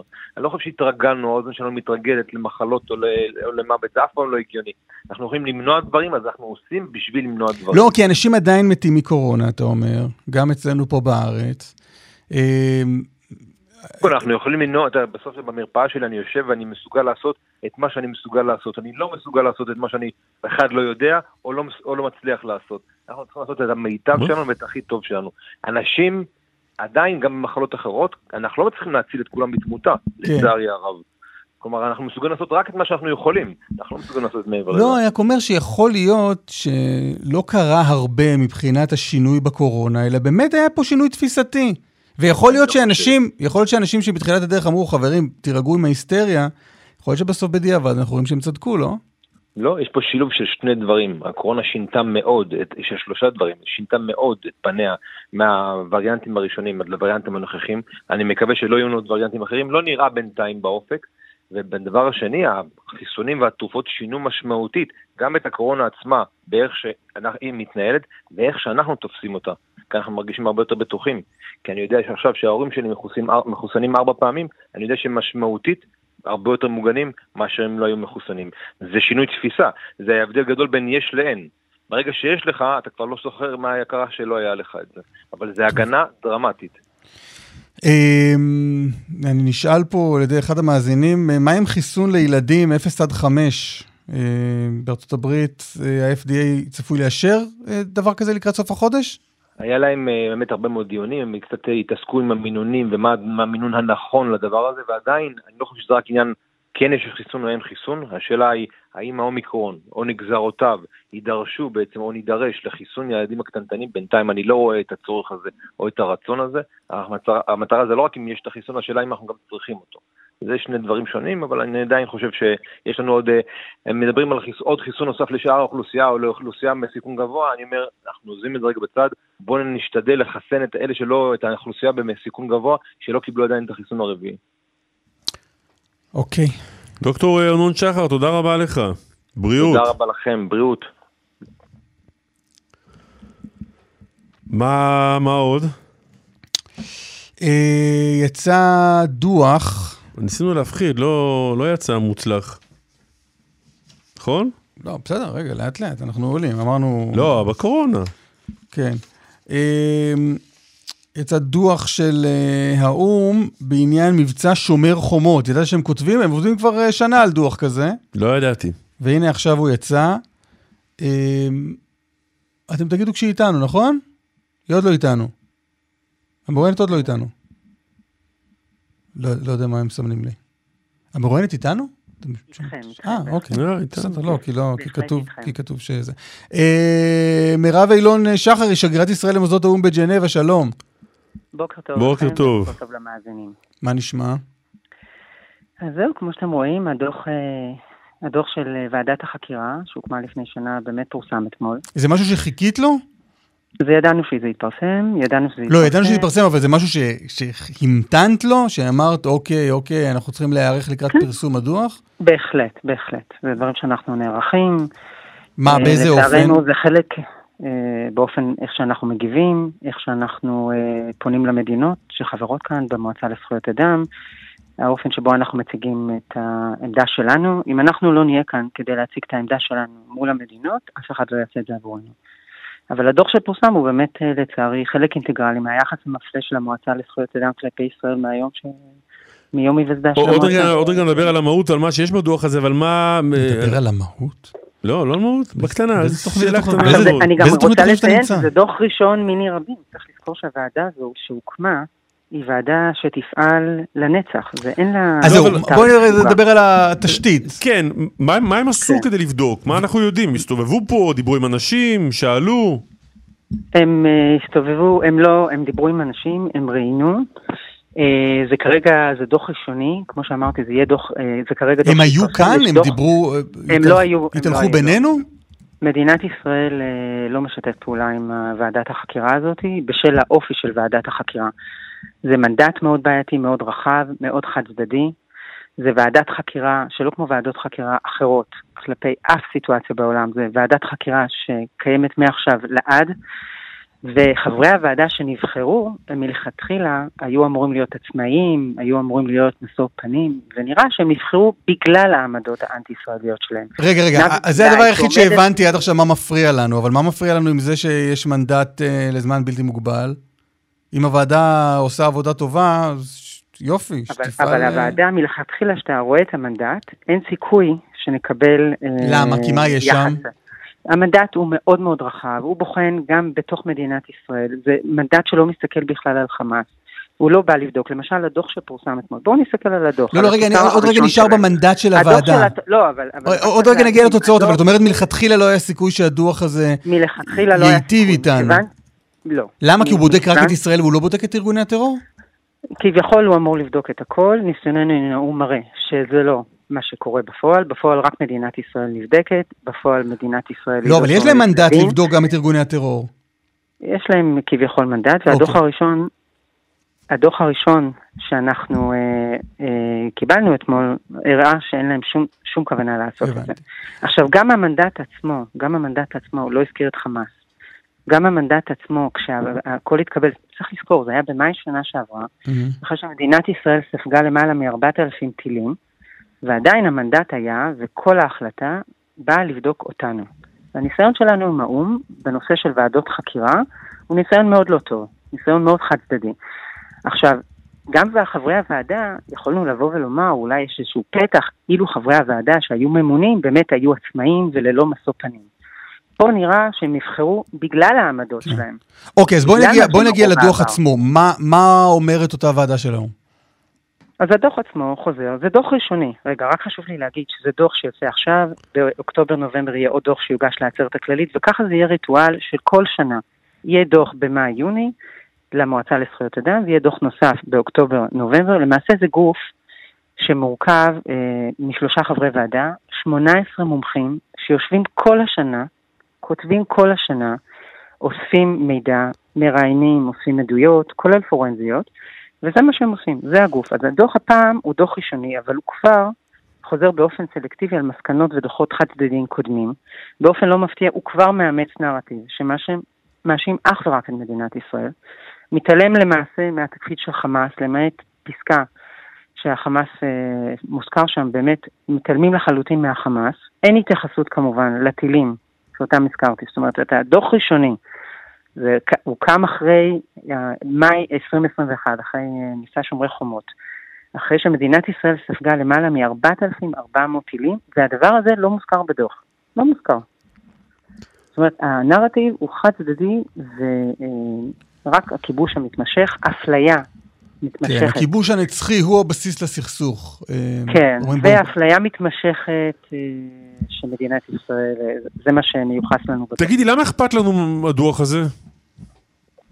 אכפת לנו, אכפת לנו, ואנחנו משקיעים מאמצים אה, מדיניים כמובן. לא, אה, זה ברור, אנחנו גם מדברים על זה, לכן אני מבין לא, שאכפת לנו. אני שואל למה אכפת לנו. מנדט, מכיוון שזה מנדט של ועדה שיושבת כל השנה, כפי שאמרתי קודם, אוספת באמת עדויות, אוספת אה, ראיות. הם, השאיפה שלהם לעשות את זה בצורה שתואמת את הדין הבינלאומי, כדי לעזור לבתי דין לאומיים ובינלאומיים בהליכים משפטיים. אז אכפת לנו. ומשאכפת לנו, יש לנו מה, מה לעשות? אמ, יש לנו מה לעשות, זה לעבוד, א', כפי שאמרתי, גם עם מדינות, גם עם מדינות, כדי לבוא ולתת את אה, נקודת, אה, את הראייה של מדינת ישראל, את מה שאנחנו יודעים שנכון, את המציאות שהייתה כאן, שזה לא יתקבל כאילו זה תורה מסיני, כדי שאנשים ידעו שהמציאות היא אחרת. גם פה וגם בבירות, זאת אומרת, זה לא רק בז'נבה, זה דברים שנעשים מול כלל הבירות, אה, ואנחנו מדברים עם בני שיח, כי בסופו של דבר, באמת הדוחות הללו מתפרסמים, יכולים להגיע באמת, עשויים להגיע גם אה, לגורמים אה, משפטיים בהמשך, בהמשך, לא כרגע, כרגע זה שלב מאוד מאוד מאוד מאוד ראשוני. וחשוב לנו באמת שיבינו שהוועדה הזאת היא לא עצמאית, היא לא ללא, היא לא... אה, תגידי רגע, לא. את מדברת הרבה על האפליה ועל ההטעיה מראש. כן. נבחר עכשיו גלעד ארדן, שגרירנו לאו"ם, להיות סגן נשיא העצרת הכללית, נכון? נכון? זה הטייטל? נכון, נכון. לשנה הקרובה? נכון, אה, נכון. והוא אומר שהוא יהיה שם והוא יוכל להילחם באפליה. יש לו איזשה, איזשהו כוח בתפקיד הזה? בכל, בכל תפקיד... כלומר, אם היה לנו שם סגן בזמן כינון הוועדה, היה משהו שהוא יכול היה לעשות? לא, זה לא, זה לא, אה, זה שני דברים שונים. זאת אומרת, מה שקרה כאן במועצה לזכויות אדם זה הצבעה של 47 מדינות שהצביעו, ולצערנו לא הצלחנו uh, לצלוח את ההצבעה. אמנם מחצית מהמדינות לא תמכו בהחלטה הזאת, אבל ההחלטה עדיין עברה. התפקידים שאליהם אנחנו נבחרים, גלעד ארדן בניו יורק, והתפקידים שפה אנחנו ממלאים, בכל מקום שבו יש ישראלי באו"ם, בכל תפקיד שהוא, זה חשוב לנו. זה בא ומציג את ישראל האחרת, לא ישראל רק של, אה, אה, של כיבוש, זה לא הנרטיב שאותו הפלסטינים ואחרים מעוניינים לקדם, זה מציג את ישראל כפי שהיא, מדינה דמוקרטית שיש לה גם מה להציע, בין אם זה בנושא מגדר, בין אם זה בנושא של אנשים עם מוגבלויות, בין אם זה בנושאים פוליטיים אחרים. למדינת ישראל יש אינטרסים מאוד מאוד רחבים. ומעבר לנושא של הסכסוך הישראלי-פלסטיני. גם זה חשוב, ובזה אנחנו כמובן נמשיך להיאבק ולהציג את המציאות כפי שאנחנו רואים אותה. אבל יש לנו אינטרס שישראלים ייבחרו, גם גלעד ארדן, גם פה בז'נבה, יש לנו אנשי מקצוע מופלאים שנבחרים לארגונים אה, בינלאומיים שונים, ובאמת אה, מביאים גאווה רבה למדינת ישראל, מייצגים את האינטרסים שלנו, תורמים לאו"ם וגם נתרמים. מירב אלון שחר, תודה רבה לך, שגרירת ישראל אה, למוסדות האו"ם בז'נבה, תודה. תודה לכם, תודה לכם ויום טוב. היית רוצה להיות uh, שגריר ישראל למוסדות האו"ם בז'נבה? זהו, לא הספקתי, לא הספקתי לשאול את השגרירה האם ממש נמצאים בז'נבה. ברור. איך אתה יכול להיות שגריר בז'נבה בלי להיות בז'נבה? לא, יש שגריר ב ויש שגריר ל. אשמח שהיא יושבת ברמת גן, לי כתוב שהגעת ישראל למוסדות האו"ם בז'נבה. ישראל שלחה אותה לשם. שמקום מושבה, לא יודע אה, איפה. אתה עוד פעם משחק פה עם השגריר הנודד הזה. אני לא רוצה להזכיר את זה. כאילו היא יושבת בז'נבה והיא אחראית על הקריבים. השגריר הנודד שלי זה כמו יועז הנדל והסיבים. אני לא רוצה לחפור בזה יותר, כלומר, הוא רוצה, אני לא רוצה שזה יהפוך להיות ה-one trick pony אז שלי. אני חוזר שוב לשאלה הבסיסית, שאלת המהות. אז זהו, אז אני... האם בהנחה ובהינתן גרה בז'נבה. ששגריר. ישראל למוסדות האו"ם בז'נבה אז לא הספקתי... הוא בז'נבה, לא הספקתי לתחקר אותה על העניין הזה. אבל הי- היית רוצה או לא? אז זהו, רציתי לשאול אותה בדיוק מה קורה בז'נבה, מה הסצנה, עם כיף, גם נחמד מאוד, כן? כן, כן. אני הייתי בז'נבה. הייתי בז'נבה, גם, אבל נראה לי שהיינו במוסדות האו"ם, עד כמה שאני זוכר. אתה? מה זה את מוסדות האו"ם? עצרתי לעשות פיפי שם, על. במוסדות האו"ם? על השער החיצוני, של מוסדות האו"ם. כן. זה, אני רצ... רציתי לשקף סוג מה... של סוג של מחאה. מה אני מרגיש הבנתי. כלפי מוסדות האו"ם בז'נבה. נסעת לשם כדי לעשות פיפי לא, על השער. לא, לא, אבל היה פיפי. אה, היית שם בלי קשר. ניצלתי את ההזדמנות. הבנתי, לצורך מיצג המחאה שלי. הבנתי. שנה הייתה שנת 2000. מאוד מעניין אחר כך למה הגיעה סדרה של דוחות אנטישמיים נגד ישראל. כן. מאוד מעניין. לדעתי ב... במצלמות במעגל סגור, נכון. שאמרת לעצמך, אף אחד פה לא רואה אותי, אני ה... הם ראו אותך. אני הלידור לוי שלנו, הקדמתי את זמני. לידור לוי, ההוא מהמלון ביוון. מוישי קליינרמן הוא אה, נער בן 16, הוא נעדר אה, מביתו כבר 74 ימים. דיברנו עם אימא שלו לפני, מה? חודש, חודש וחצי, כן. ונראה שלא הרבה קרה מאז, ואנחנו עם מפקד תחנת מודיעין עילית, סגן ניצב אלון כלפון, שלום לך. בוקר טוב. תזכיר לנו את נסיבות אה, היעלמותו, היעדרותו של מוישי. מוישי יצא מהבית והלך אה, לאירוע במירון של אה, חגיגות עם איזשהו רב שהוא מחובר אליו. אה, למעשה הוא נעדר מספר ימים לפני שההורים, אה, מתוך הרגל, אה, לפני שההורים פנו אלינו. ומהרגע שהם פנו אלינו הוא נראה לאחרונה אה, יורד מאזור האתר, ציון, הציון במירון, לתוך הנחל, להתבודדות, ולאחר מכן רק אה, אה, דיווחים, דיווחים על אנשים שראו אותו, שחשבו שראו אותו, ולמעשה, לצערי עד היום אין לנו איזושהי בשורה בעניין. יש לכם איזושהי הערכה? מה יכול היה לקרות לו? אה, יש לא מעט הערכות, אה, אה, לא כל כך אופטימיות לצערי, אבל אה, אנחנו יודעים, זה רק היגיון בריא יכול להגיד שאחד ההערכות מדברות על זה שאולי הוא אה, חווה איזשהו אירוע של נפילה או פגיעה או פגיעה מרכב, או חלילה אירוע רפואי ובריאותי והוא אי שם אה, אה, בשטח אה, באיזשהו מקום שאנחנו עוד לא הצלחנו אבל להגיע הגיוני אליו. שהוא, אי, ש- בסך הכל מדינת ישראל אה, מדינה קטנה. יש אפשרות שאדם אה, מת איפשהו אה, 74 ימים ולא, ואף אחד לא נתקל בו? אה, כן, כבר היו דברים כאלה שלצערי נתקלנו רק אה, אחרי זמן רב מאוד ובכל מיני אה, השוואות וכאלה, הבנו שמדובר באחד הנעדרים. אומנם זמן רב והמון מטיילים והמון משלחות חיפוש וחיפושים שאנחנו עושים ועוד מתנדבים וכל מי שעושה בדבר. כן, יש חיפושים? היו הרבה חיפושים בשטח? כן, אתמול אפילו היה חיפוש גדול מאוד ורחב שלנו בשיתוף יחידות חילוץ ויחידת כלבנים ועוד כל מיני יחידות שאנחנו בשת"פ איתן מצה"ל שמומחים לאיתור נעדרים. עושים סריקות אוויריות עם אה, כל מיני אמצעים ורחפנים, מנתחים את הקרקע. אה, אבל איך זה עובד? איך זה עובד? הרי לא כל יום אתם יוצאים ממבצע כזה. נכון, מאחר ואין לנו, אין לנו קצה חוט, למעט העובדה שציינתי שזה המקום האחרון שבו הוא נראה בוודאות, אין לנו, אה, אין לנו שום מוביל, אין לנו שום עוגן להיאחז בו, ולכן כלומר, יכול להיות תאורטית שהוא 200 קילומטר משם. יכול להיות תאורטית, אה, כן, יכול להיות תאורטית הרבה דברים, אנחנו אבל נאחזים בראיות מוצקות, שבהם אנחנו אה, יכולים, עליהם אנחנו יכולים להישען כשאנחנו ניגשים לחיפוש פיזי. וכמובן אנחנו פועלים בכמה מישורים, אנחנו פועלים- במישור חקירתי, אנחנו מנהלים אה, חקירה מורכבת על כל מיני אנשים שהוא היה בקשר איתם במהלך הטיולים שלו במירון, ובכל מיני אירועים אחרים, ומנסים אולי לראות מהם יש איזשהו קצה חוט, מוביל, איזשהו טלפון ש, שדיבר בו. ומהשיחות האלה. עלה איזשהו כיוון על תוכניות שהיו לו, על דברים שהוא, שהוא רצה לעשות, משהו?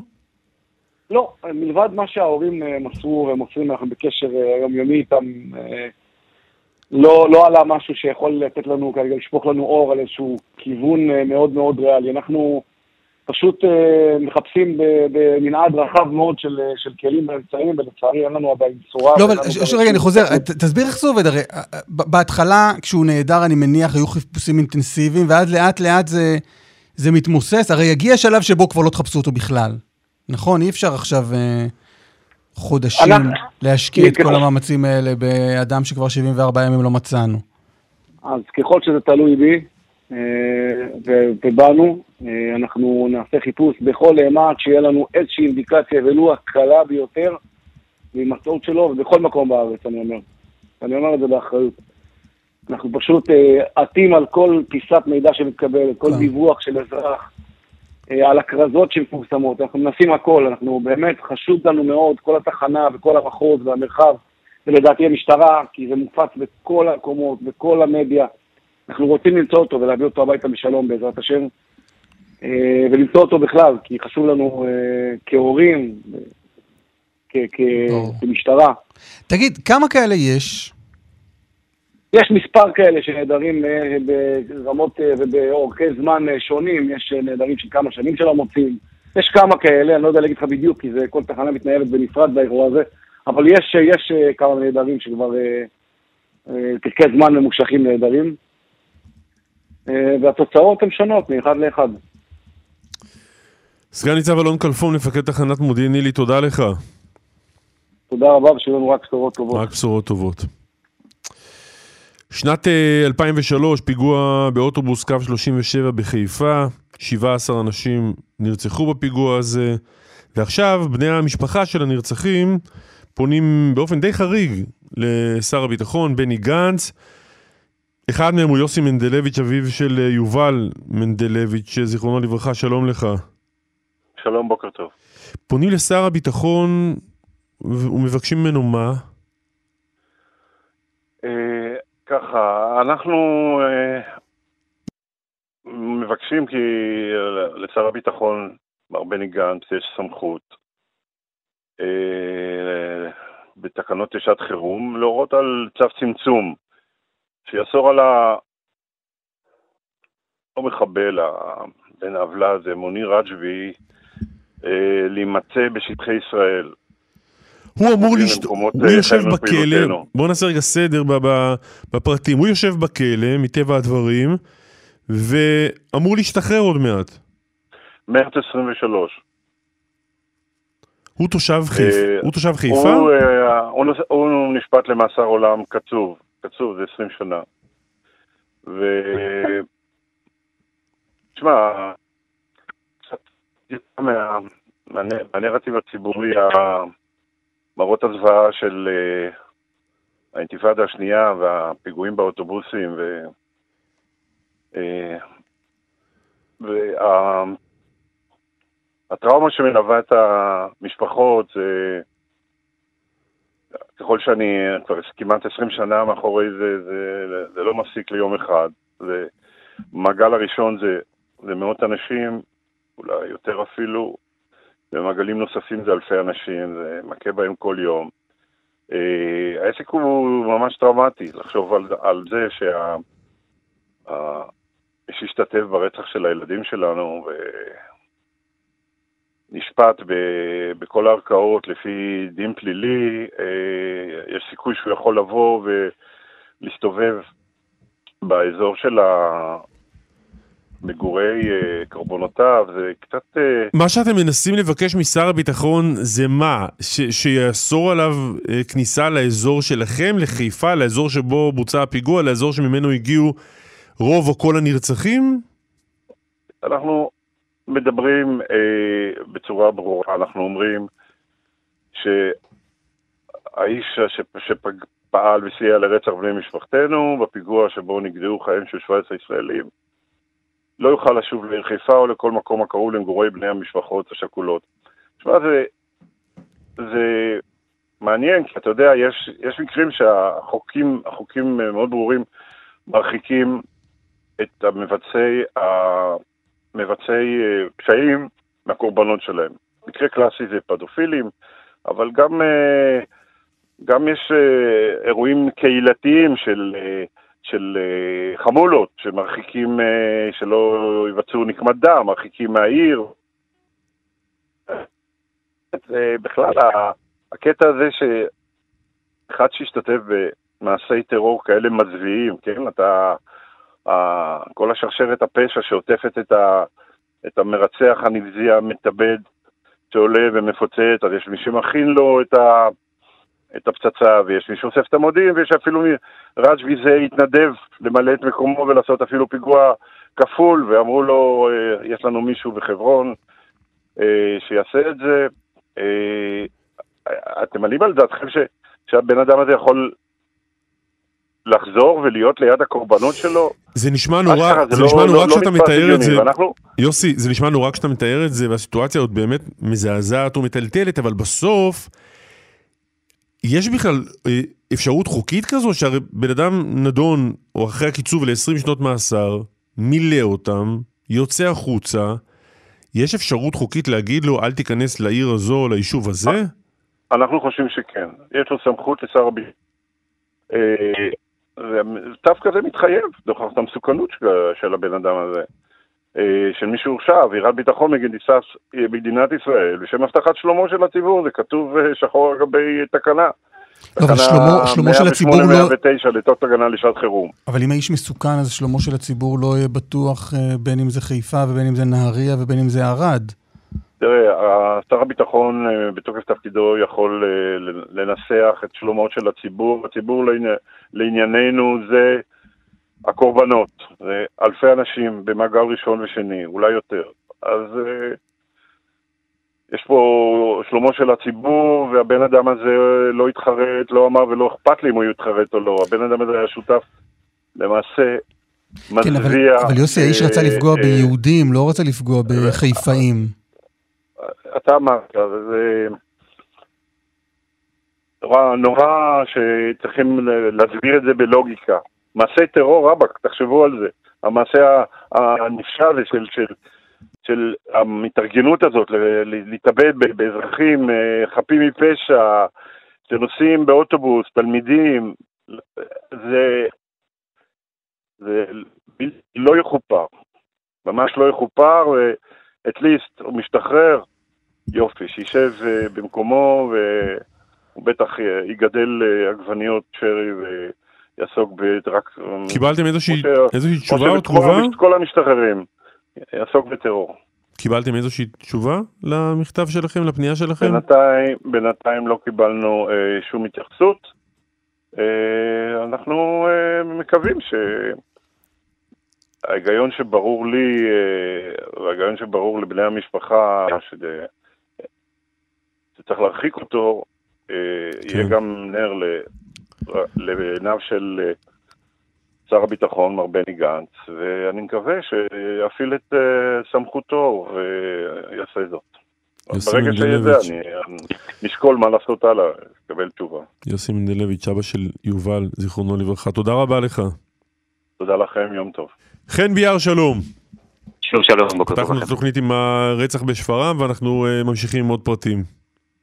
כן, למעשה ככל שעובר הזמן אה, אה, ככה מתבהרים הכיוונים שלפחות ישמשו ככיווני חקירה בוודאי בימים הקרובים. מה שאפשר להגיד אה, כבר די בביטחון שהאפשרות אה, שהאירוע הזה מגיע על רקע אה, תפקידו של אביה של הנרצח, הסגן ראש עיריית שפרעם, האפשרות הזאת נראית כפחות ופחות רלוונטית.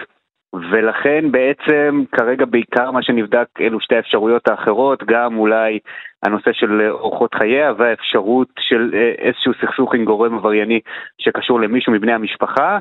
אה, צריך לשים לב לכך שהרכב למעשה שעליו הותקן אותו מטען חבלה ובו אירע הפיצוץ, הוא הרכב הפרטי שלה ששימש אותה, לא רכב ששייך למשפחה, לא רכב שהשתמשו בו כמה אנשים, וגם זה פרט אה, שהוא משמעותי, כי מכיוון שמי שהתקין את אותו מטען חבלה היה צריך לדעת שהוא אה, מתכוון לפגוע בה, או שלפחות זה כנראה דבר שצפוי לקרות.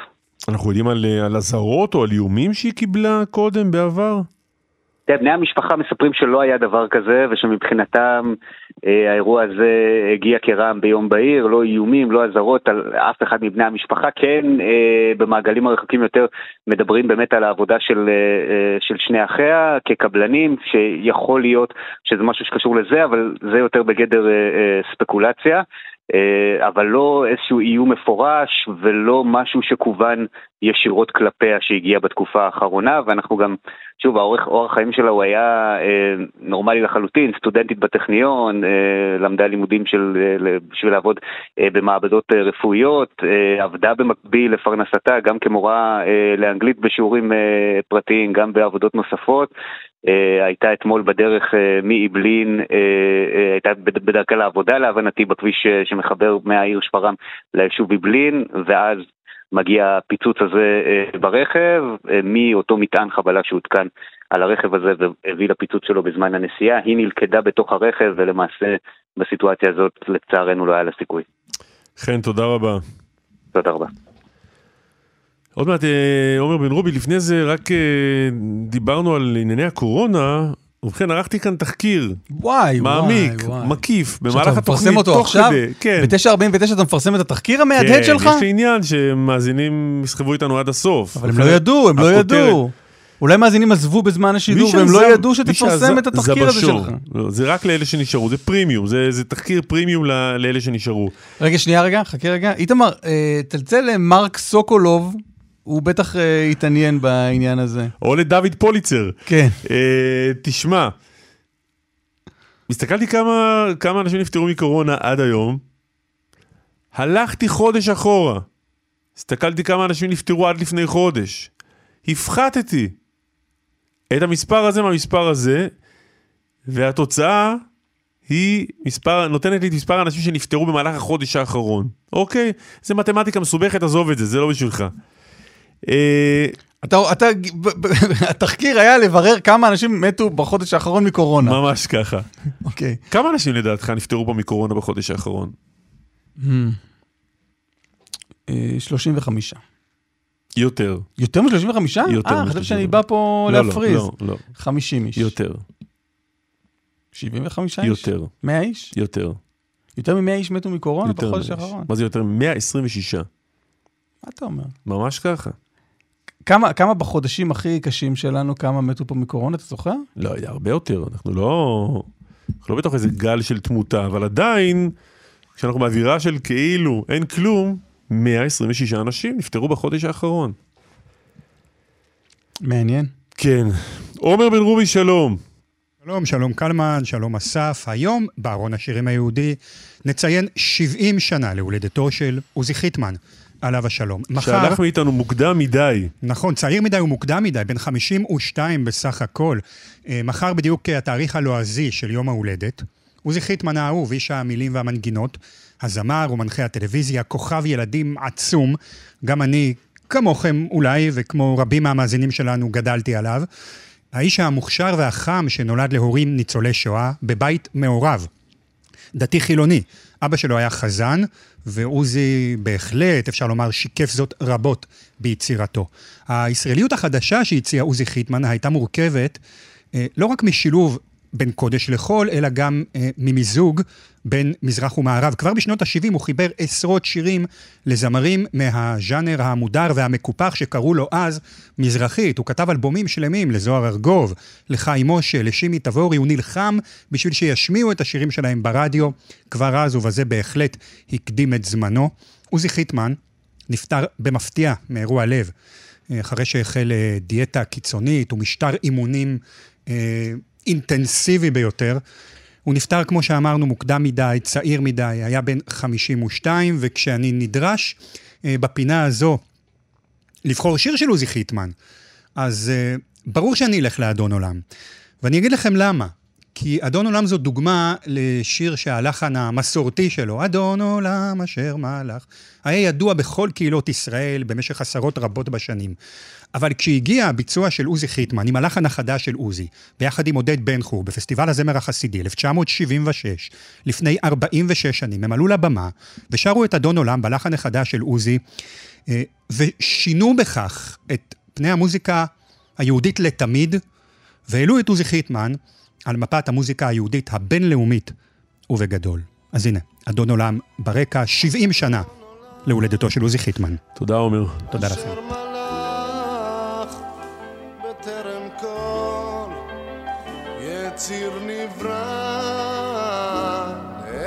עת נעשה בחפצו כל, אזי מלך, אזי מלך שמו נקרא, ואחרי ככלות הכל לבדו ימלוך נורא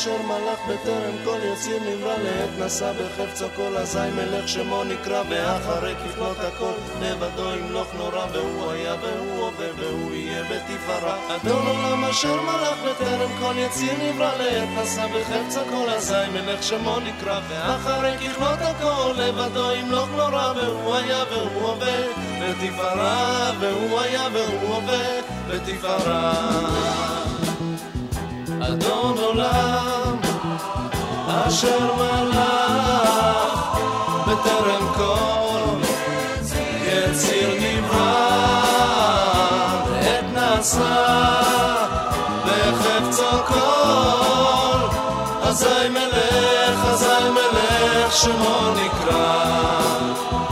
ואחרי כבלות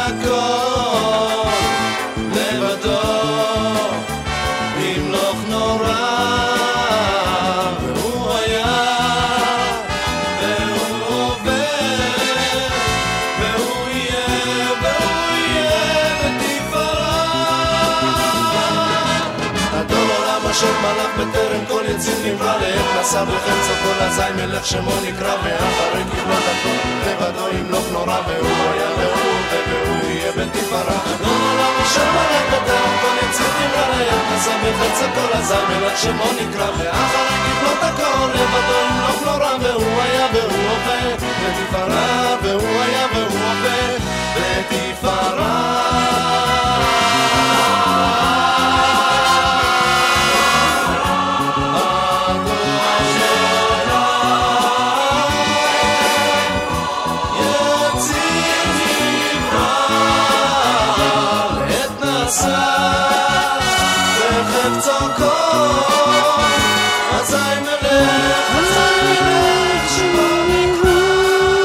אוקיי, תודה רבה לאיתמר דרוקמן שערך, מור גורן והילה פניני הפיקו.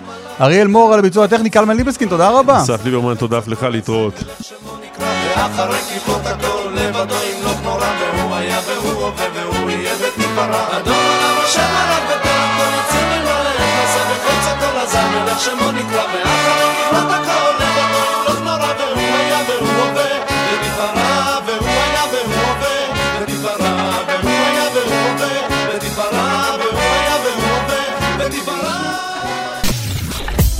אתם מאזינים לכאן הסכתים. כאן הסכתים. הפודקאסטים של תאגיד השידור הישראלי.